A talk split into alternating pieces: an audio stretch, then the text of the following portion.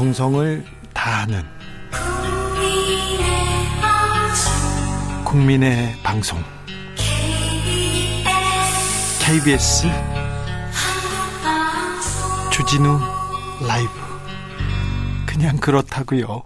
주진우 라이브 함께하고 계십니다. 라디오 정보센터 다녀오겠습니다. 조진주 씨.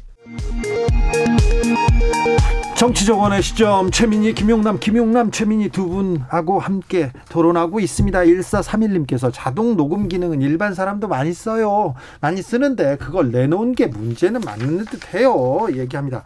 국민의힘 집안 싸움은 그래서 어떻게 정리되겠습니까? 잘 정리될까요? 그게 이제 우려가 점점 현실이 되고 있는데요. 네. 그 이준석 대표가 당 대표로 당선됐을 때 일각에서 네. 이준석 대표가 대여 투쟁 그러니까 어, 민주당을 향한 투쟁보다는 당내 헤게모니 장악을 위해서 훨씬 힘을 쓸 거다라는 우려가 좀 있었거든요. 예. 근데 그 우려가 이제 점점 현실이 돼가고 있는 거죠. 그러니까 네. 워낙 또 나이도 젊다 보니까 본인의 정치적인 미래를 위해서 앞으로 있을 대선에서의 야당의 승리보다는 내년 지방선거 또 그 2년 후에 있을 총선에 있어서의 아, 당내 헤게모니 장악을 위한 기반 구축을 위해서 더 힘을 쏟는 것으로 보여요. 지금 보여요. 예, 예. 지금 그 대권보다 당권에 훨씬 예. 당의 이 당을 누가 쥐느냐에 따라서 훨씬 더 그, 그 싸움에 지금 매달려 있다는 게 그냥 바로 보여집니다. 근데 문제는 진짜로 당권을 장악하고 싶으면 속내는 그럴 마음이 굴뚝 같더라도 그게 겉으로 드러나면 안 되거든요. 예. 근데 너무 드러나게 행동을 해요, 지금 문제는. 네.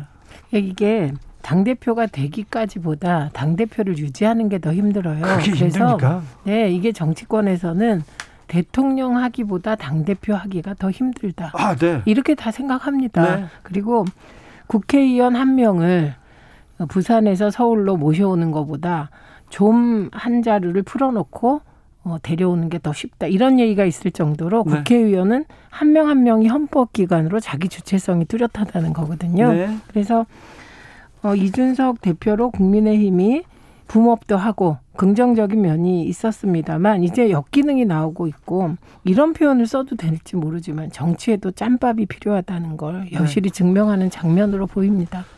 변선임님께서 제 남편도 자동 녹취 되더라고요. 이준석 대표 삼성 전화인가 봐요. 제가 전화해서 남편한테 회초밥 시킨다고 회덮밥을 시켰는데 남편이 왜 초밥이 아니냐고 저는 맞다고 싸우다가 자기 핸드폰에 녹음되어 있다고 그걸 그런 걸 왜 녹음했나 했냐고 했더니 자동으로 된다고요. 이렇게 하면 자동. 그건 근데 설정을 해놔야 그렇죠. 별도로 설정이 필요한 거잖아요. 아무튼 아까 지적하신 대로 이게 자동 녹음이 되든 녹화가 되든 그게 바깥으로 나왔다는 그렇죠. 게 지금 문제죠. 자, 민주당 집안 싸움은 잘 되고 있습니까? 최민희 의원, 민주당의 이재명, 이낙연 두 분의 이번 주에는 DJ 적자 경쟁을 벌이더라고요. 호남에서 두 분이. 네, DJ 적자라는 게 의미가 뭐가 있겠습니까? 네. DJ 적자는 그 아들이고요. 네. 네. 그건 의미가 저는 크지 않다고 봐요. 이제 네. 언론이 그렇게 네이밍을 하는 거겠죠. DJ 적자 장성민 그 어, 거기도 DJ 적자라면서요. 왜 근데 언론에서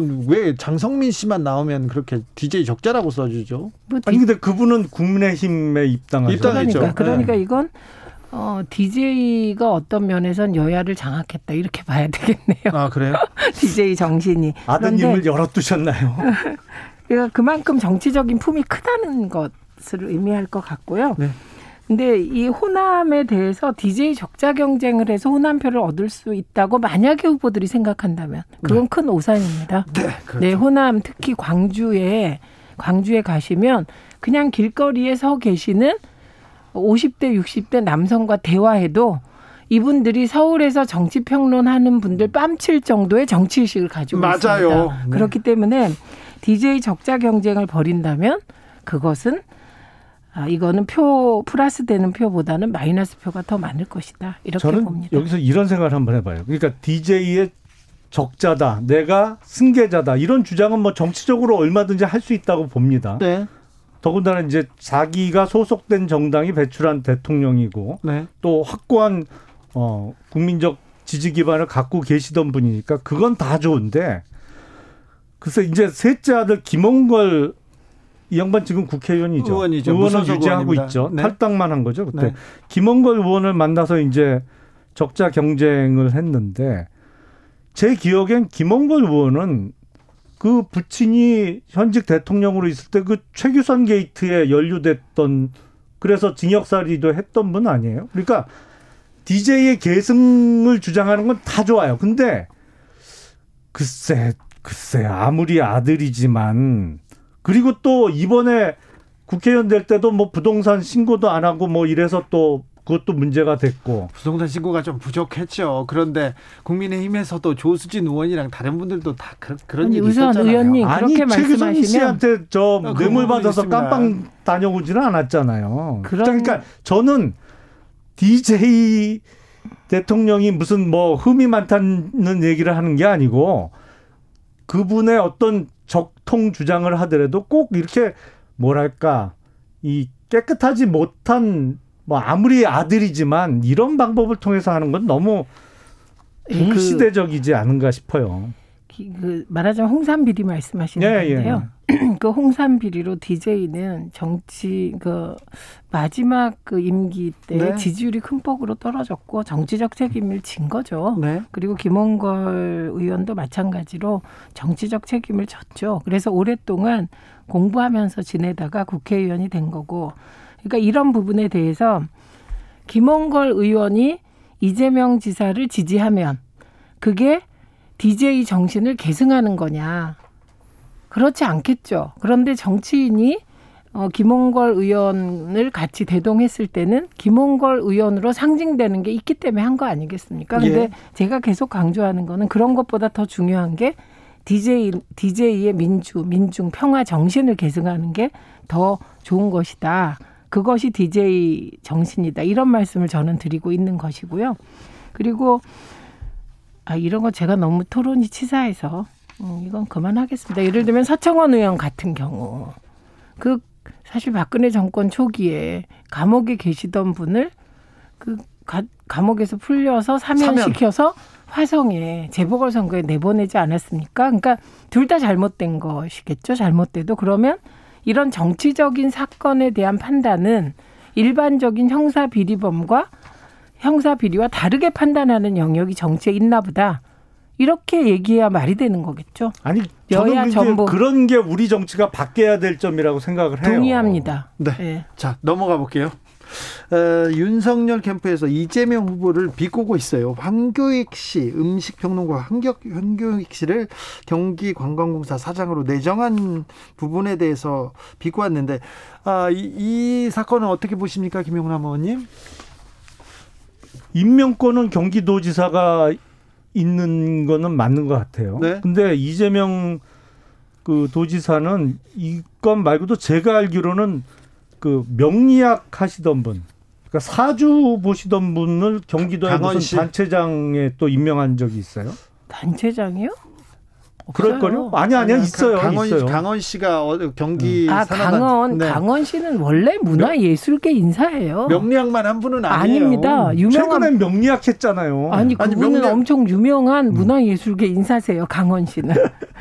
아 아니 그 그런 거죠. 그러니까 자기가 권한이 있다고 해서 그 황교익 씨는 그 형수에 대한 노골적인 욕설을 뭐 이해할 만하다 뭐 이런 지지 발언을 했는데 도지사고 앞으로 큰 선거를 남겨두고 있음에도 불구하고 이렇게 남의 이목 안 가리고 자기 하고 싶은 대로 자기 편 들면 자리 주고 이렇게 권한을 마구 행사하는 분이 정말로 대권이라고 하는 대통령이 만약에 된다면 어유 그걸 어떻게 보겠어요? 생각만 해도 끔찍해요. 최민 의원? 네, 저는 그 문제 제기는 참 유치하다. 윤석열 후보 측에. 예를 들면 형수 욕설에 대해서 이해할 부분이 있다는 말을 했기 때문에 관광공사 사장에 내정했다. 이건 전 너무 유치한 문제 제기라고 보고. 아니 그렇게 말한 사람이 한 100만 명 정도 있을 것 같은데요. 네, 그래서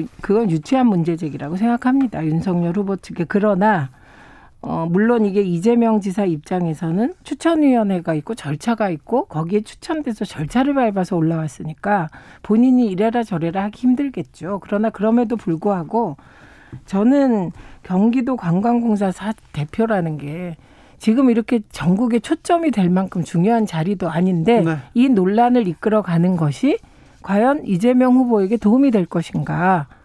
그리고 이게 경기도민을 설득할 수 있을 것인가 한 번 더 생각해 봐야 되는 사안이라고 봅니다. 일단 이재명 후보한테는 조금 네, 마이너스 요인이라고 네. 생각합니다. 그렇게 보이십니까? 네.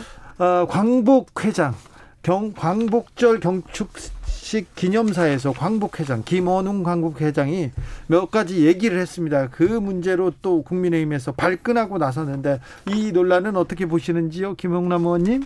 글쎄 김원웅 광복회장은 자신의 그 언행에 대한 논란을 모르지는 않을 것 같고요. 네. 일부러 일종의 광인 전략을 쓰는 거 아닌가 싶어요. 광인 전략이요? 어, 그렇죠. 누가 봐도 이거 이상하잖아요. 그러니까 아 이게 어떻게 보면 본인이 민정당 그러니까 오공화국 당시에 민정당 출신이라는 컴플렉스 때문에 오히려 과잉 충성을 보이려고 해서 이런 무리한 언행들이 계속 반복되는 건지는 모르겠는데 일단 이게 북한의 김일성이가 옛날에 썼던 거하고 너무 비슷해요. 어떤 측면에서요? 김일성이 본인이 북한에 그 진입해서 정권을 잡은 다음에 가짜 김일성 논란도 있고 이런저런 뭐 논란이 있으니까 그때 본인에 대한 반대파를 공격하는 게 무조건 친일파로 규정하고 공격을 해서 제압을 했거든요.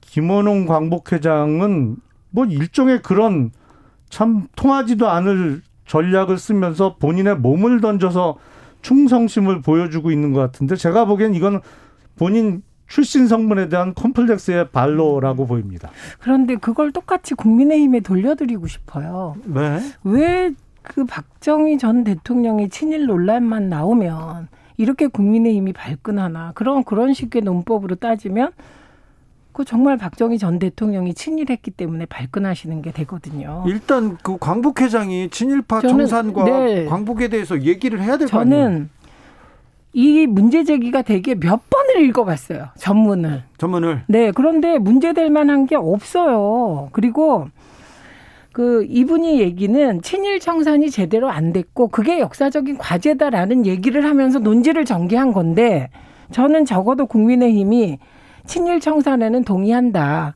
그러나 이런 부분의 평가는 과하다. 이 정도라면 이해가 되겠는데 결과적으로 이승만 정부 초대 내각이 독립운동가들은 한 명씩 그만두고 결국 친일파들이 많이 들어갔다. 어, 이거 확인해 보면 사실에 가깝거든요. 김영남 의원님. 그 저번에도 한번 이런 말씀을 제가 드린 적이 있는데 그 김일성의 동생 김영주가 사실은 대표적인 친일 친일파죠. 근데 북한에서 김일성이 집권한 이후에 부수상까지 했거든요. 그러니까 지금 북한은 친일파 청산이 잘 됐는데 남한은 안 됐다는 건 사실은 팩트하고 대단히 어긋난 일방적인 의원님, 주장에 불과해요. 북한을 누가 친일파 청산이 잘 됐다고 그 광복 회장의 이번 그 기자회견문에 북한에 대한 얘기 없습니다. 아니 그러니까 하나도. 북한 얘기는 쏙 빼놓고 남한이 친일파 청산이 안 됐다고 얘기하는 주장 자체는 거꾸로 얘기하면 북한은 잘 됐는데 남한은 안 됐다는 아니죠. 주장이잖아요. 그건 너무 비약이시죠. 아니, 그리고 박정희 대통령 이 친일행위 했습니다. 무슨 친일을 했어요? 어머, 1900 어머 의원님 이건 대법원에서 아니 이건 팩트 체크해 주세요. 1910년생쯤 안 되나요? 김용남 의원님 그런데 어, 그 박정희 대통령이 친일 행각을 벌인 그거는 팩트입니다. 그건 맞지 않습니까? 제가 생각하기에는요. 적어도 1900년 이후 출생자한테는 네. 친일이라는 딱지를 붙이는 게 대단히 부정확하고 적절하지 않아요. 왜냐하면 조선이란 나라가 1910년에 없어졌어요. 네. 그러면 1910년생인 경우에는 17년생입니다. 박정희 대통령은. 그러니까요. 이미 태어날 때 조선이란 나라는 경험해 보지도 못하고 이미 본인이 태어나는 그 시점에는 일본이 점령하고 있던 시기예요. 본인이 기억하는 조선이라는 나라는 아예 있지도 않아요. 본인이 태어나기 7년 전에 없어진 나라예요. 의원님, 아니 홍범도 한일 있고. 예, 한일 합방이 돼서 우리가 일제 강제 침탈로 국호를 못 쓰게 된 건 사실이죠. 그런데 그때도 많은 독립운동가들이 그리고 국내에 독립운동하는 사람들이 조국을 되찾기 위해서 싸웠어요. 어떤 사람은 목숨을 잃고 싸웠는데 어떤 사람은 일본군 군대 만주군에 가서 자기의 입신 출세를 꾀했어요. 우리는 전자를 독립운동가라고 하고 후자를 친일파라고 합니다. 그리고 그 친일파 중에 박정희 전 대통령이 있었어요. 그리고 이건 대법원에서도 박정희 전 대통령의 친일 행위를 판례에 의해서 확인한 사안이에요. 적어도 어떤 분이 역사적인 인물이나 뭐 누가 됐던 그분이 적어도 1900년대 그러니까 20세기 되기 전에 태어났다라면 모르겠어요. 뭐 이승만 대통령도 그렇고 김구 선생도 그렇고 다 사실은 20세기에 들어서기 전에 태어났던 분들이죠.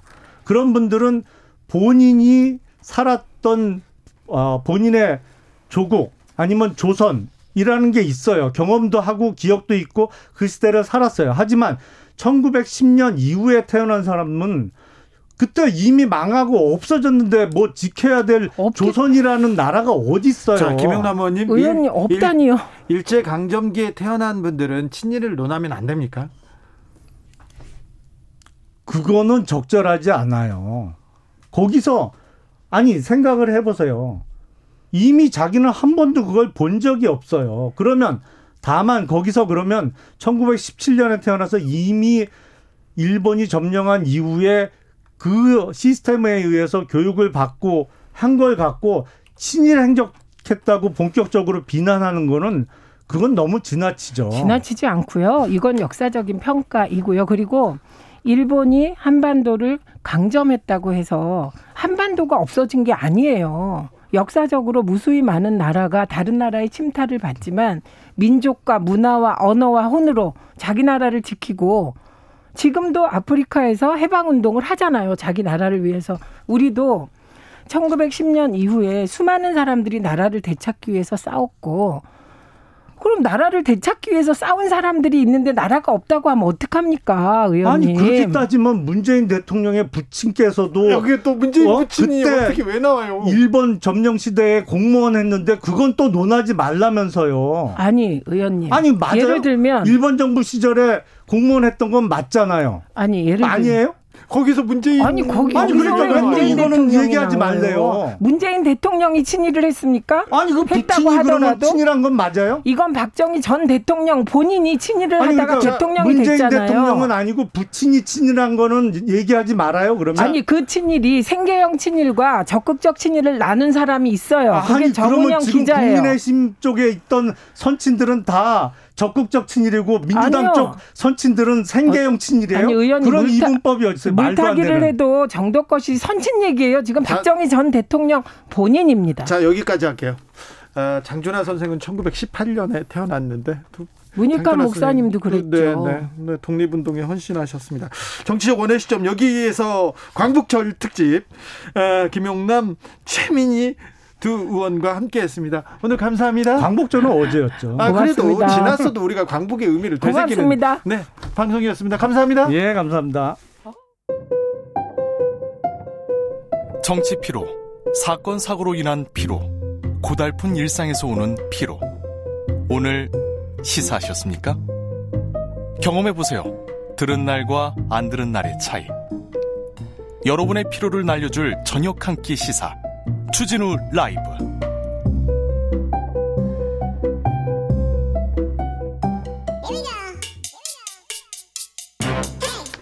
뉴스를 향한 진지한 고민 기자들의 수다 라이브 기자실을 찾은 오늘의 기자는 은지오겹 시사인 김입니다. 네. 네. 제 소개를 먼저 해주려고 하셨네요. 아유 아니에요. 잘 계셨어요? 네. 광복절 어떻게 보내셨어요? 오늘 출근했다가요. 지금 회사로 아, 회사에 있다가 방송국으로 왔습니다. 알겠습니다. 자, 오늘 첫 번째 준비한 뉴스부터 가보겠습니다. 네, 해군 여중사를 성추행한 상사가 구속됐습니다. 아, 상사는 구속됐는데 피해자가 숨졌어요. 참. 아무튼 숨진 피해자한테는 순직이 결정됐지만 너무 안타깝습니다. 네, 그렇습니다. 또 이게 연이어 발생했던 사건이기 때문에 더욱더 안타깝고 막을 수 있는 죽음이지 않았나라는 생각들을 많이 하게 만드는데요. 그렇죠. 2차 가해는 막았어야죠. 죽음은 막았어야 될 거 아닙니까? 네, 현재 유가족들이 가해자에 대해 엄정하고 강력한 처분을 강조하고 있습니다. 예? 군 경찰은 군 군에서는요 지금 구속된 상사에 대한 수사를 이어가고 있는데요. 군 당국에 따르면 A 중사는 같은 부대 B 상사로부터 지난 5월 부대 밖 식당에서 성추행을 당했다라고 합니다. 네. A 중사의 거부 의사에도 B 상사는 손금을 봐주겠다. 이렇게 신체 접근을 했, 접촉을 했다라고 하고요. 예. A 중사는 피해 사실을 당일 부대 주임 상사에게 알렸다라고 합니다. 네. 하지만 A 중사의 피해 사실은 3개월 뒤에야 부대 지휘관에게 보고가 됐고요. 네. 지난 9일에서야 A 중사는 다른 부대로 파견 조치됐다라고 합니다. 예. A 중사는 사건 직후에 평소 친분이 있던 주임 상사를 통해서 피해 사실을 보고했는데 지금 이렇게 상황이 불거지자 국방부와 해군에서는 이렇게 강조하고 있는데 피해자가 사건이 일체 외부로 노출되지 않게 했으면 좋겠다라고 초기에 이야기했다라는 거죠. 네. 그런데 이제 이 사건을 공론화해야 되겠다고 피해자가 결심한 것은 사건이 발생한 지 70여일이 지난 지난 토요일 7일이었다라고 하는데요. 네. A 중사는 소속 부대장과 감시대장 등 상관들과 면담을 요청해서 피해 사실을 밝혔고 그리고 이틀 뒤에 정식 서, 신고했다라고 합니다. 네. 그런데 이제 신고하자마자 분리 조치가 된 게 아니라 신고 이틀 후에야 가해자 피해자 분리 조치가 됐다라고 하고요. 그것도 가해자가 일정 부분 자리를 옮긴 게 아니라 피해자가 자리를 옮겨서 다른 부대로 전출됐다라고 합니다. 네. 그리고 나서는 네, 12일까지 무려 8차례에 걸쳐서 성고충 상담감과 통화를 했다라고 A 중사가 피해 호소했다고 하는데요. 네. 이렇게 정식 신고를 한 지 사흘 만에 목숨을 스스로 끊었습니다. 일단 사건 발생한 후 70일이라는 시간이 있었어요. 70여 일 동안 군 당국에선 대체 뭘 했습니까? 네, 결국 그걸 밝혀내는 게 핵심이라고 볼 수 있습니다. 일정 부분 사건들을 피해자가 알렸음에도 불구하고 도, 도대체 뭐 했냐 이런 이야기가 나갈 수밖에 없는데요. 군에서 밝히기를 처음에 사건을 보고받은 주임 상사는 외부 노출을 우려하는 A 중사의 뜻을 존중한다라는 이유로 사실상 아무것도 안 했다라고 합니다. 네. 그러니까 성추행 피해가 나, 드러나는 것을 걱정하면서 그에 대한 불이익을 걱정했던 A 중사의 곤란한 처지를 일정 부분 은폐의 명분으로 삼았다 이런 비판을 할 수밖에 없습니다. 예? 아무리 당사자가 이렇게 이야기했다고 하더라도 이러한 가해 조치, 가해자에 대한 분리 조치들이 필요하지 않았나 싶긴 한데요. 그리고 나서는 계속해서 2차 가해가 있었다라는 것이 오늘 하태경 의원이 밝힌 바인데요. 가해자가 업무 지시를 내리는 직속 상관이었는데 바로 다음 날 점심 때 화해 사실 이건 화해라고 할 수 있는 일이 아니거든요. 아니 그렇죠. 상관이 지금 가해자가 불러놓고 야 화해하자 이렇게 이게 말이 됩니까? 화해라는 네. 단어가 지금 적절치 않습니다. 네, 게다가 그러면서 형식 내용도 부적절한데 형식도 굉장히 부적절합니다. 술 한 잔 따라라. 술 한 잔 안 따르면 3년간 재수 없다. 이런 이야기를 했다라고 하고요. 그 이후에는 업무를 안 주는 등 조용히 덮고 가자. 이렇게 압박했다라고 유가족들을 통해서 나오는 이야기를 하태경 의원이 전하고 있습니다. 아니 공군 여중사가 성추행 피해를 호소하면서 극단적 선택을 한 지 얼마 지나지 않았어요. 그래서 군에서 다시는 이런 일 없겠다고 계속해서 발표하고 선언했지 않습니까? 이거 그런데 이거 얼마나 지났다고 이런 일이 발생했어요. 네, 굉장히 이런 소식을 그래서 전하면서도 굉장히 숨이 턱턱 막히는데요. 예? 당시에 군사법 시스템이 얼마나 문제인지 주진우 라이브에서도 다룬 적이 있습니다. 네, 계속했습니다. 네, 이제 기본적으로 군 내부에서 처리되는 군사법 시스템은 견제와 균형이라는 게 민간 법원부터 부족한 게 사실이거든요. 그래서 계속해서 평시 사건들은 그리고 군 관련된 사건이 아닌 것들은 민간 법원에 가야 된다 이런 이야기 나오고 있는데요. 아직까지 제대로 바뀌지도 않고 있고 그리고는 구조적으로 성폭력 사건을 은폐하는 이 상황들이 다시 드러났다라고 볼 수 있는데 그래서 여당 내에서도 현 국방부 장관이 책임져야 된다 이런 목소리 나오고 있습니다. 네. 수석 대변인뿐만이 아니라 주요 주자들도 모두 이에 대해서 이야기하고 있거든요. 그래서 이번 주에 법제사법 위원회가 열려서 민주당에서는 군의 지휘권과 사법권 분리하는 내용의 군사법원 개정안을 논의한다라고 하고요. 군의 성폭력 은폐 문제를 방지하자 이런 이야기를 다시금 한다고 하는데 사실 좀 늦었죠. 예. 오사공원님이 이 사회는 왜 피해자가 피해 다녀야 합니까? 바로 잡아주세요. 그렇습니다. 피해자가 피해 다녀야 돼서 피해자인 건 아니지 않습니까? 이 군 성폭력 은폐 2차, 3차 가해가 더 문제인데 이 구조적인 문제를 아, 개혁하는 그런 아, 그런 계기로 삼아야 될 것 같습니다. 또다시 아픈 사건이 하나 나왔습니다. 다음 뉴스로 가볼까요? 네, 미국 질병통제예방센터, 흔히 CDC라고 부르는데요. 여기서 델타 변이 관련된 보고서가 나와서 눈길을 끌고 있습니다. 어, 델타 변이 무섭습니다. 어떤 내용입니까? 네, 전쟁의 양상이 바뀌었음을 인정하자 한 줄로 이야기하면 이러한데요. 델타 변이가 나오면서 이제 코로나의 양상이 완전히 바뀌었다는 거죠? 네, 그렇습니다. 기존보다 전파력이 훨씬 세다. 이 그렇죠. 이야기가 핵심이라고 할 수 있는데요. 예. 우리가 흔히 기초감염 재생산 지수, 그러니까 감염자 한 명이 바이러스를 몇 명한테 옮기는지 이 숫자를 주로 이야기하지 않습니까? 우리나라 보통 0.7, 뭐 0.6 하다가 아주 나쁠 때 1.0 이렇게 이 정도 나옵니다. 네, 1이 넘어가면 이제 유행이 시작됐다라고 네. 볼수 있는데요. 그런데 이제 깜짝 놀랄 숫자인데 이 델타 변이가 기초 감염 재생산 지수가 최소 5 라고 합니다. 외국에서는 5래입니다. 5. 네, 그러니까 한 명의 감염자가 다섯 명한테 퍼뜨릴 수 있기 때문에 네. 아주 전파력이 세다라고 볼 수 있습니다. 그렇습니다. 한 명이 다섯 명 일단 기본적으로 감염시킨다 이렇게 봐야 돼. 다섯 배씩 이렇게 점점 늘어난다는 거죠. 있죠. 예. 예, 이제 그동안에는 코로나19 기초감염 재생산 지수가 2.5를 기준으로 해서 집단 면역 얼마나 달성할 수 있는지 이야기가 나왔었거든요. 그래서 백신 접종 70%가 나왔던 거죠. 네, 이제 그런데 이게 5로 더 올라가면요. 80%까지 올라가야 된다라고 합니다. 네. 그렇기 때문에 해당 보고서에서는 백신만으로는 유행을 막을 수가 없고 마스크 쓰기나 사회적 거리두기와 같은 백신 플러스 알파를 계속해서 해야 된다. 이런 이야기가 나오고 있습니다. 완벽하게 다른 세상이 지금 열렸어요. 그래서 방역의 패러다임을 방역을 바꿔야 된다는 논의가 본격화되고 있습니다. 네, 그렇습니다. 방역을 강화해야 한다는 주장, 백신으로 치명률이 낮아졌 기 때문에 방역을 풀어야 한다는 주장 이것이 동시에 나오고 있는데요. 네. 전문가라고 다 같은 의견일 수는 없습니다. 왜냐하면 어디에 방점을 찍느냐에 따라서 다르게 이 상황을 판단할 수밖에 없거든요. 현장에서 환자를 돌보는 쪽 그리고 보건 경제학이나 사회교육 분야 전문가들의 의견이 갈릴 수밖에 없는데요. 다만 이 정도의 합의 수준은 지금 만들어가고 있는 것으로 보입니다. 무증상이나 경증 환자들 모두 생활치료센터에 현재 보내고 있는데요. 근데 그렇게 하지 말고 확진자가 나올 때마다 일대일로 붙어서 역학조사하고 접촉자 추적하고 이런 방식을 좀 고쳐야 된다라는 이야기가 현장에서 나오고 있습니다. 지금까지 이제 이것이 굉장히 빛나는 K 방역의 성과이긴 했었는데요. 네. 그것은 하루에 2천 명씩 감염자가 나오 는 상황. 게다가 무증상이나 경증이 많을 때는 그렇게까지 할 필요가 없다. 다른 전략을 써야 된다라는 이야기가 나오고 있습니다. 왜냐하면 의료와 방역 체계가 지속 가능하게 계속 되는 게 중요하다라는 거죠. 네. 아, 참. 그럼 어떻게 되는 겁니까? 우리는 코로나 백신을 열심히 맞아야 되는데 그렇죠. 그러도 그러더라도 아, with 코로나 시대로 가는 겁니까? 이제 이런 그렇죠. 시대로 접어들게 되는 겁니까? 그러니까 백신 접종 100%는 사실은 우리가 쉽게 가닿지 못하는 상황이기 때문에요. 네. 그러니까 뭐 백신 수급과 별건으로 수급이 더 원활해져야 되겠지만 그렇게 되지 못하는 사람들이 분명히 있거든요. 그래서 자가 치료가 일부 시행되곤 있는데요. 젊고 증상이 없고 중증으로 갈 위험이 적은 환자들은 굳이 생활치료센터에 며칠씩 갈 필요가 없다. 이렇게 좀 이해할 필요가 있고요.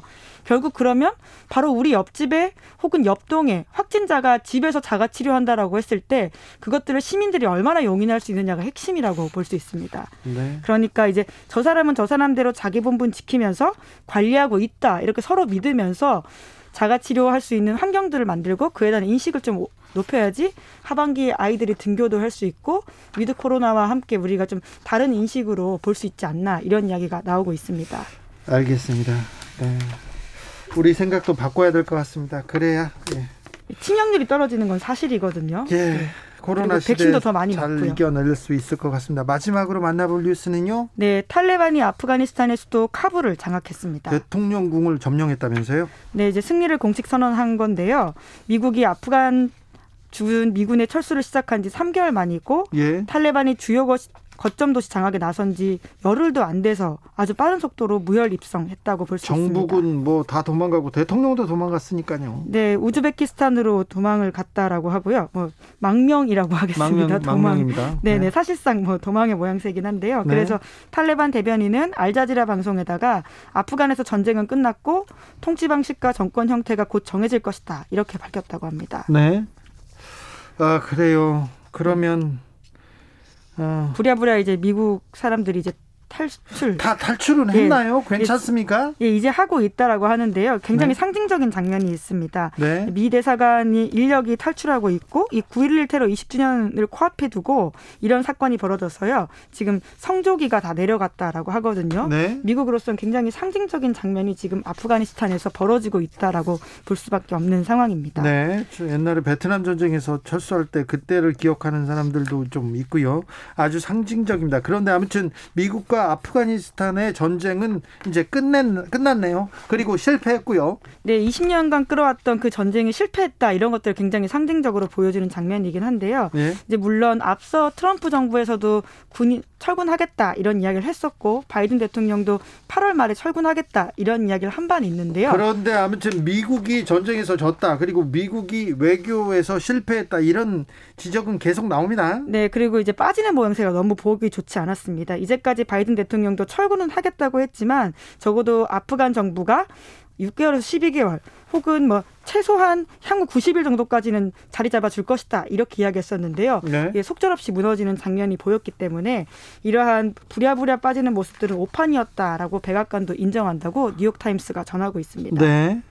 계속해서 그 문제는 나올 거예요. 책임론 누가 잘못했는지. 네. 아, 아무튼 굉장히 역사적인 장면이네요. 네, 그 사, 사진과 영상을 보면 더욱더 그렇게 느껴지는데요. 네. 이것의 시작이 2001년 9.11 테러부터 시작됐던 장면들이잖아요. 그렇죠. 그 사이에 또그 아, 이라크 전쟁이 있었고요. 그 다음에 또 말카에따의 거점을 장악한다면서 아프간 전쟁을 다시 시작했다가 결국은 이게 또 오사마 빈 라덴이 네. 죽기도 했고요. 네, 많은 일이 있었습니다. 현대사의 가장 큰 미국의 오판 이 아니었나 이런 생각도 해보고요. 아무튼 미국 당국자들이 계속 계속 어떤 반성을 내놓을지 어떤 평가를 내놓을지 참 궁금합니다. 아 안타까운데 아무튼 탈레반이 아프가니스탄을 점령했다고 하더라도 무고한 양민들의 희생은 없어야 되는데 거기에 있는 외국인들도 희생되지 않아야 되는데 극단적인 아 극단적인 사람들이 또 무슨 일을 저지를까 걱정은 됩니다. 네. 아무튼 아프가니스탄의 평화를 빕니다. 아, 김용남 전 의원 발언으로 화나시는 분들 많을 텐데 왜 이렇게 친일파 얘기만 나오면 계속해서 이렇게 정치권과 일부 언론에서는 아니다, 맞다. 그리고 왜 언제까지 친일 얘기만 할 거냐? 과거를 덮고 너, 너 미래로 가야지. 이렇게 얘기 하는 사람들이 나옵니다. 그리고 극단적인 발언을 하기도 하고요. 개인적으로도 좀 안타까운데요. 아, 그래도 김용남 의원 개인 생각이었고 그쪽 그 정파에서는 이렇게 주장합니다. 하지만 광복절인데 광복절을 맞아 독립운동에 헌신하신 분들이 계신데 이런 분들을 이렇게 무시하는 욕되게 한 그런 점은 조금 받아들이기가 어렵습니다. 제가 대신 사과드리겠습니다. 아무튼 광복절에도 광복절이 지나도 식민사관 극복, 친일 청산은 우리의 과제라는 게 명확해졌습니다. 다시 한번 제가 어, 사과드리겠습니다. 기자들의 수다 지금까지 김은지 기자와 함께 함께했습니다. 감사합니다. 네, 감사합니다. 교통정보센터 다녀올게요. 공인혜 씨.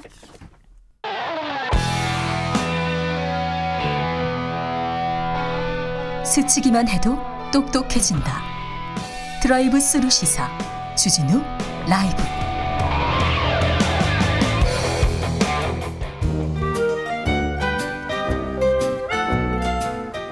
민생이 먼저다. 함께 잘 먹고 잘 사는 법 찾아보겠습니다. 민생과 통하느냐 생생 민생 통. 안징은아 선아 민생생각 안진걸 민생경제연구소장 어서 오세요. 네 안녕하십니까. 광복절 연휴 그리고 어떻게 지내셨습니까? 아, 예. 일단 광복절 연휴 음. 이게 공휴일에 관한 법률이 통과되면서 네. 쉬게 된 거잖아요. 네.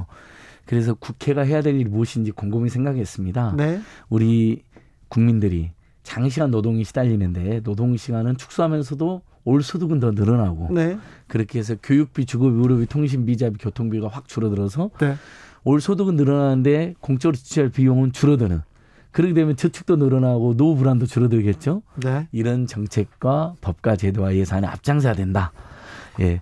그 법이 통과되니까 그래도 오늘 하루 쉬신 거잖아요. 네. 예. 근데 어, 이런 법들이 꼭 필요하다 이런 생각했습니다. 5인 이사 사 5인 이하 사업장에서는 이런 오늘도 쉬지 못하고 예, 일한다고 합니다. 좀 그, 안타깝습니다. 그렇죠. 이제 자발적으로 동참하신 사업장이 있는데 지금 5인 미만 사업장 이번 것뿐만 아니라 근로기준법도 일부 적용 일부만 적용됩니다. 네. 그래서 우리 사회가 이제 결단을 멀어요. 내릴 때가 됐습니다. 네. 5인 미만 사업장인데 근로기준법이나 휴일에 관한 법률 다 적용해야 되는데 아시다시피 최저임금 조금만 인상해도 어 노동시간을 조금만 줄이자 그래도 그걸 극렬에 반대하는 분들이 있습니다. 네. 그러다 보니까 근로기준법을 5인 미만 사업장에 적용하는 것도 반대하는 분들이 심하니까. 아, 5인 이, 네. 5인 미만의 사업장은 법이 적용이 안 된다. 이거는 또 그러니까 조금 우리나라 법 중에 유일하게 인원수로 적용이 안 되는 희한한 법입니다. 이건 당장은 아니어도 이번 대선 때 여야 후보가 모두 합의해서 어, 최저임금을 여야 후보들이 5년 안에 만원 올리자는 합의는 일정하게 있었잖아요. 네. 비록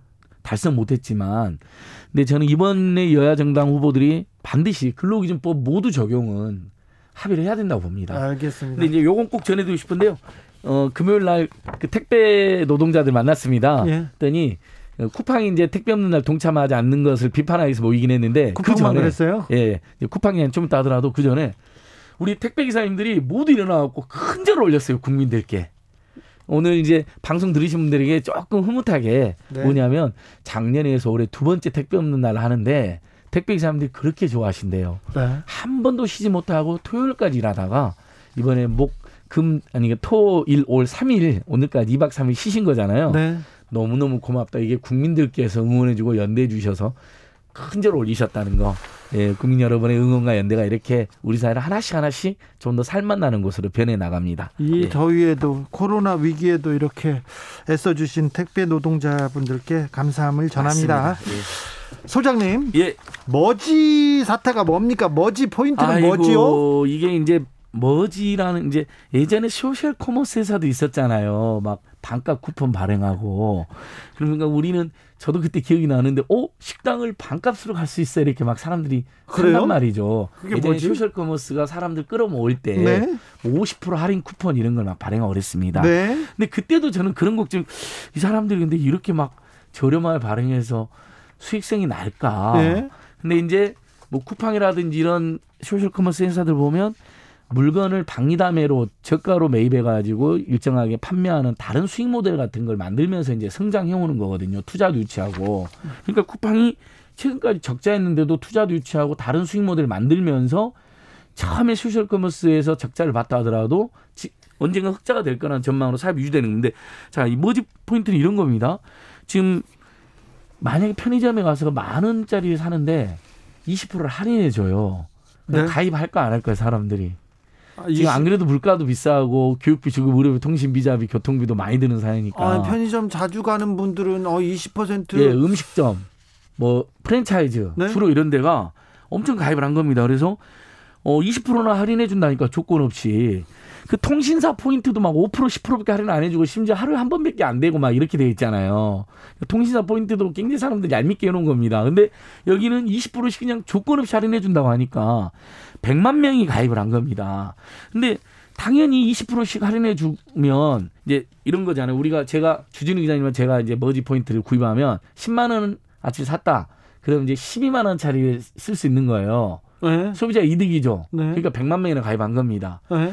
어, 프랜차이즈 가맹점주나 큰 식당이나 카페나 편의점에서는 손님들이 늘어나니까 이득이 되겠죠. 그래서 머지 앱을 깐 겁니다. 네. 근데 갑자기 이것이 수익, 수익이 도저히 지속 가능하지 않다라는 우려가 나왔는데 아니 아무튼 다를까. 편의점이나 식당에서 머지 포인트를 쓰기도 했어요? 썼습니다. 100만 명 가까운 분들이. 더 많이 썼네요. 예. 예. 그러니까 주 기자님과 저는 안 썼지만 네. 많은 분들이 한 푼이라도 아끼려고 조금이라도 물가 부담을 덜기 위해서 가셨던 거죠. 근데 11일 날 돌연 판매 중단이 선언된 겁니다. 갑자기? 예, 왜냐하면 이게 그냥 단순히 상품권이 아니라 선불식 전자금융업이다. 예. 그러면 등록을 해야 된다. 금융감독원이 이제 지적을 한 겁니다. 네. 그리고 어, 피해가 있을 수 있다라는 게 알려지게 된 겁니다. 국민들에게. 그렇죠. 왜냐하면 네. 자 실제로 20%를 더 주면 그 회사는 다른 소득이 없으면 다른 판매망이나 다른 이윤이 없으면 그걸 감당할 수가 없게 되잖아요. 예. 그러니까 아주 쉽게 예전에 군대에서 이런 게 문제가 됐는데 군대에서 개모임을 만듭니다 고참들이. 네. 근데 본인들이 2만 원만 내는데 나중에 졸업 그 제대할 때 마치 3, 4만 원을 낸 것처럼 받아갑니다. 그럼 어떻게 될까요? 아, 망하죠. 맨 나중에 들어온 이제 후임병들이 전부 다 그 피해를 뒤집어 쓰게 되는 건 이게 이른바 폰지 사기가 될 수도 있고 다단계 사기가 될 수도 있잖아요. 폰지 사기네요. 예. 근데 이제 다만 이 머지 포인트 대표는 어제 오늘 이 절대 우린 폰지 사기가 아니다. 네. 반드시 투자도 더 유치하고 사업을 정상시키겠다 이렇게 밝히고 있는데 2081님도 음. 머지는 그 폰지 같은데요 이렇게 예. 지적합니다. 그러니까 왜 그 지적을 받았냐면 20%나 할인을 해주는데 근데 다른 수익 모델이 없거나 투자 유치 모델이 없으면 돌려막기가 되잖아요. 지금 돌려막다가 지금 중단됐잖아요. 아주 쉽게 주 기자님하고 제가 하니까 이미 이제 한 100만 원 사가지고 120만 원어치 썼어요. 네. 그러면 이제 저희들은 손해를 안 받잖아요. 네. 근데 나중에 이제 뒤늦게 소문 듣고 100만 원, 막 200만 원 구입하신 분들이 들은 사람이 들어갔더니 이제 가맹점에서도 사용 불가를 해버리는 거예요. 예. 여기서도 지금 더 이상 판매를 안 하고 중단하고 그러면 가맹점들은 어떻게 되겠어요? 자기가 100만 원어치를 팔았는데 120만 원어치 팔았는데 그걸 머지 포인트 사로부터 돈을 못 받게 되니까 판매를 중단해 버리는데 최근에 어떤 일이 있었냐면 그 소식이 늦은 일부 중소자영업자들 있잖아요. 거기서 일부 시민들이 가가지고 막 결제를 한 거예요. 아이고. 그러니까 중소상권, 오 장사가 잘 되네. 웬일이지 했는데 알고 봤더니 판매를 차단 안 해놓은 데를 정보를 알아가지고 저 집은 그 지금 예, 된다 뭐지 된다 포인트가 된다 해서 다 달려간 예, 거예요. 포인트 환불이 안 될 걸 우려했던 분들이 달려가서 막 써버린 거예요. 예. 그러니까 결국은 돌려막기 돌려막기로 제 계속 피해자 발생하는 구조인데 다만 이제 여기서 저는 굉장히 중요한 이야기가 있는데 이분들을 사기죄로 단죄할 수 있지만 그래도 돈을 못 받을 수가 있잖아요. 그렇죠. 이게 맞는 건지 아니면 지금 차분하게 대책위를 지금 꾸리고 카페도 만들었대요. 피해자 카페들. 네. 저희한테도 연락을 한번 주십시오. 저희랑 같이 연대해 가지고 이 사람들이 사업을 정상화돼서 어, 환불도 해주고 순차적으로 지금 그 동안에는 뭐 편의점, 카페 다 사용이 가능했는데 음식점 업으로 이렇게 줄여서 이제 운영하겠다고 공지를 해놨더라고요. 제가 지금 방금 전에 들어가 봤습니다. 예. 머지포인트 홈페이지에. 홈페이지가 불통이었는데 제가 계속 들어면 불통이었는데 방금 전에는 들어가지더라고요. 네. 그리고 환불 신청 코너가 떠 있습니다. 환불해 줍니까? 예, 그래서 환불 신청 아니, 코너 들어보니까 해주면 사기는 아니잖아 또. 예, 근데 문제는 환불 신청하는데 이게 홈페이지가 막 먹통이기도 하고 오프라인에서는 환불 안 해주고 제가 방금 들어가 보니까 구글 로그인을 해야만 이제 환불 신청하는 걸 해놨는데 한 번은 접속이 안 되고 한 번은 지금 접속이 됐어요. 네. 그러니까 이제 신청했잖아요. 네. 그래도 돈이 얼마나 들어올지를 지금 우리 소비자들이 걱정을 하는 겁니다. 걱정이 되겠네요. 그냥 포인트를 120%까지 할인해 줬기 때문에 다 돈이 바닥난 거 아니야. 근데 대표는 권모모 대표라는 분은 바닥나지 않았다. 은행들도 갑자기 예금자들 모두 찾아가 돈 달라 그러면 다 못 돌려주는 건 비슷한 이치일 뿐이다라고 지금 설명을 하고 있어요. 그래서 저는 이게 사기죄로 결론이 나와서 처벌받는 것도 의미가 있지만 지금 상태에서는 피해자를 예, 들어야죠. 피해자 저는 무조건 피해자 입장에 있어서 사기죄 처벌이 급한 게 아니라 네. 일단 소비자 보호 당국이나 금융 당국에서도 피해자를 최소화하는 작전을 써야 된다. 조혜숙님께서 예. 금융감독원에서 머지 포인트 사측 등록을 안 하고 사업을 한 거라 관리 감독할 수 없다고 했어요. 그런데 무등록 업체가 사업을 할 수 없도록 처음부터 단속하는 게 금융감독원이 해야 할 일 아닌가요? 금융당국은 그러니까 뭐 했나요? 그러니까 이게 지금 2년 가까이 됐는데 일종의 이런 110만 원 냈는데 12만 원어치를 팔게 해줘? 사게 해줘? 약간 위험하잖아요. 네. 일종의 펀지 다단계 사기랑 비슷한 구조니까 일찌감치 개입했으면 좋을 피해자가 좀 덜었겠죠. 네. 지금 현재 피해가 확정된 건 아니지만 금감원에서는 미등록 업체다 보니까 파악을 못했다는 거예요. 근데 일을 제대로 안 한 건 아니냐는 지적을 받은 거죠. 예. 그러니까 저는 지금이라도 금감원이 이제 전자금융 전자 금융업법상 이제 필수적 등록을 해, 해야 된다라고 이제 공고를 한 거니까 그걸 받아들이겠다는 거거든요. 이 머지 포인트 회사에서. 예. 그러니까 이제 때면 이제 관리 감독으로 들어오는 겁니다. 근데 피해자는 있는 거잖아요. 지금 발생하고 있는 거잖아요. 환불을 못 받은 피해자가 피해가 확정되는 거잖아요. 그렇죠. 근데 어 지금으로서는 피해를 최소화하기 위해서는 피해자들이 차분하게 환불 받을 수 있는 그러니까 소비자 보호당이나 금융 감독 당국이 이 머지 포인트 회사 지금 방금 어 금융감 금융 당국이 대책 회의도 열었어요. 네. 피해자 100, 가입자 100만 명이 되니까 보통 일이 아니잖아요. 네. 그래서 순차적인 환불이 일어날 수 있도록 갑자기 이제 몰리면 지금은 환불이 지연이 될 수가 있잖아요. 예. 차분한 대책이라든지 어 이런 어 그다음에 그 대표들이 회사 대표나 회사가 회사 네. 관계자들은 도망가지 않고 지금 피해자들 어 없애 저기 줄이겠다고 계속해서 입장이 나오고 있습니다. 있습니까? 입장이 나오고 있습니다. 그렇게 네. 근데 어 기자들이 찾아가 보니까 지금 오프라인 회사는 지금 직원이 없어요. 그러니까 우리 소비자들이 불 불안한 거죠. 불안하네요. 예, 근데 환불 신청은 지금 불안합니다. 열어보니까 방금 말씀하신 환불 신청 되기는 됩니다. 네. 근데 접속이 잘 안 돼요. 네. 많은 분들이 접속을 할 테니까. 그래서 저는 이 이제 대책 모임, 피해자 모임도 있다고 하니까 피해자가 두 개입니다. 어, 이미 사놓고 못 쓴 분들하고요. 이미 쓰신 분들은 피해가 피해가 없잖아요, 거의. 그 다음에 마음껏 팔았더니 이제 머지 포인트 사부터 돈을 받아야 되는 중소상공인들 있잖아요, 장업자들. 이분들이 못 받으면 피해가 되잖아요. 예.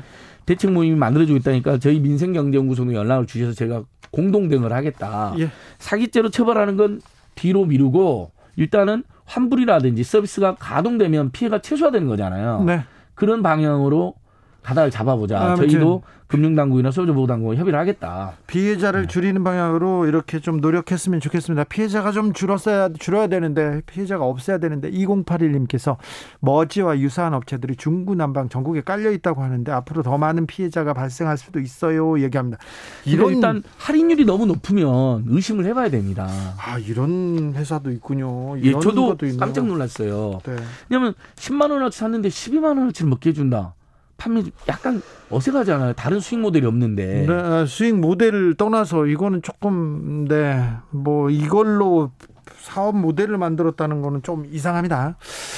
아, 아무튼 피해자가 없기를 좀 줄어들기를 예. 좀 기도해 보겠습니다. 그래서 제가 피해자 모임하고 저희들이 공조를 하려고 합니다. 그래서 예. 피해자 모임에서는 저희들한테 언제든 연락을 주십시오. 예. 희망 회복 자금을 내일부터 신청받는다고 합니다. 예, 이거 아주 기쁜 소식입니다. 우리 휴일 동안에 오늘 또 너무 오늘까지도 너무너무 고생한 자영업자들에게 내일부터 이제 희망의 목장 최소 40만 원에서 최대 2천만 원까지. 네. 근데 최대 2천만 원 받는 분들 많지 않고 대부분 3, 400만 원이 많습니다. 네. 영업 금지 기간이 길고 매출액이 높았을수록 최대 2천만 원까지 받는 거죠. 근데 네. 영업 금지나든지 매출액이 그 정도 되지 않는 업체가 대부분이기 때문에 3, 400만 원 안팎 받으신다고 되는데요. 문자가 옵니다. 문자가. 그러니까 들어가서 본인 신청 안 하셔도 돼요. 아, 예. 소상공인진흥공단 안 가셔도 문자가 오면 문자에 링크가 있습니다. 네. 제가 이건 2차, 3차, 4차 다 해봤잖아요. 링크가 클릭하고 하면 사업자 등록이라든지 본인 네. 인증이 되면 빠르면 그날 들어옵니다. 아, 여기 우리나라 예. 또이 시스템 이 시스템 너무 잘 해놨습니다. 그러니까 제가 확인해 보니까 중소벤처기업부랑 신한은행이나 신한은행이나 이런 데가 열심히 준비를 한거잠안 자고 네. 그래서 아침에 신청하면 오후에 들어옵니다. 네. 지금 한 푼, 한 푼, 두 푼이 엄청 급하시잖아요. 몇백만 원이. 문자로 온다는 거죠? 문자 옵니다. 문자 오면... 문자가 안 온다. 그러면 이제 본인들이 직접 소상공인진흥공단 중소벤처기업부에 신청하시면 신청으로 들어가시는 방법도 있습니다. 근데 제일 편한 건 희망회복자금이라는 누리집이 있습니다. 네. 그다음에 콜센터가 1899-8300입니다. 전용 콜센터. 네. 그러니까 희망 회복 자금을 아예 들어가거나 아니면 중소벤처기업부로 들어가면 다 안내가 되어 있습니다. 예. 아니면 콜센터 1899-8300 으로 연락하시면 된다. 네. 일단 기다리시면 문자가 온다. 근데 문자가 안 온 분들은 대상으로 안 됐을 가능성이 있잖아요. 네. 그 경우는 먼저 연락을 해보셔야 된다. 알겠습니다. 오늘도 감사했습니다. 생생민생 통 안진걸 소장과 함께했습니다. 감사합니다. 예, 고맙습니다. 오늘도 수고하고 지친 자들이여 여기로 오라. 이곳은 주기자의 시사 맛집 주토피아 주진우 라이브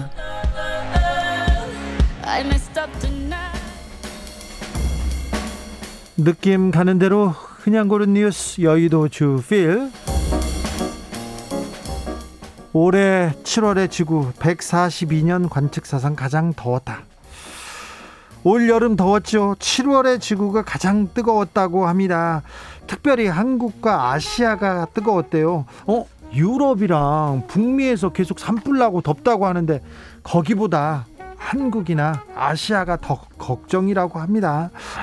아, 이 신기록은 기후변화가 전 세계에 설정한 불안하고 파괴적인 경로를 더하고 있다. 그러면서, 어, 이상기후가 증가하고 식량 식수 문제가 더 커지고요. 생존의 위기, 인류 생존의 위기가 도래할 수 있다고 경고합니다. 이러한 위험이 3년 전 연구 때보다 10년 더 당겨졌대요. 그러니까 조사를 하면 연구를 하면 할수록 기후 위기와 이상 기후가 더 많이 온다고 계속해서 발표하고 있습니다. 과학자들이 계속 경고하고 있습니다. 굉장히 절실합니다. 절박한 때입니다. 바다에 땡땡마트가 있나 냉장고가 두세 개씩 나와요. KBS 기사인데요. 인천시가 운영하는 시클린호라는 배가 있어요. 시클린호 그러니까 바다를 깨끗하게 하는 그런 배인데 이렇게 바다 쓰레기를 수거하러 나가면 한 달에 두세 개씩 냉장고가 바다에서 나온대요. 냉장고가 바다에서 왜 나와? 누가 버렸겠죠. 쓰레기 마구 버렸겠죠. 이 해양 쓰레기는 생태계에 직접적으로 악영향을 줍니다. 그런데 선박 안전에도 치명타입니다. 해양 사고의 11%가 이런 쓰레기 때문에 발생한다고 합니다. 누가 바다에 버, 버리는 거예요, 지금 쓰레기를. 우리는 그러지 않았겠지만 누가 그러는 거 막아야 됩니다. 그렇지 않으면 바다가 아파서 또 지구가 아프다고 합니다. 모터헤드의 스테이 글린 들으면서 저는 여기서 인사드리겠습니다. 오늘 돌발 퀴즈의 정답은 손흥민이었습니다. 손흥민의 시원한 골 보셨죠? 네. 저는 내일 오후 5시 5분에 돌아오겠습니다. 지금까지 주진우였습니다.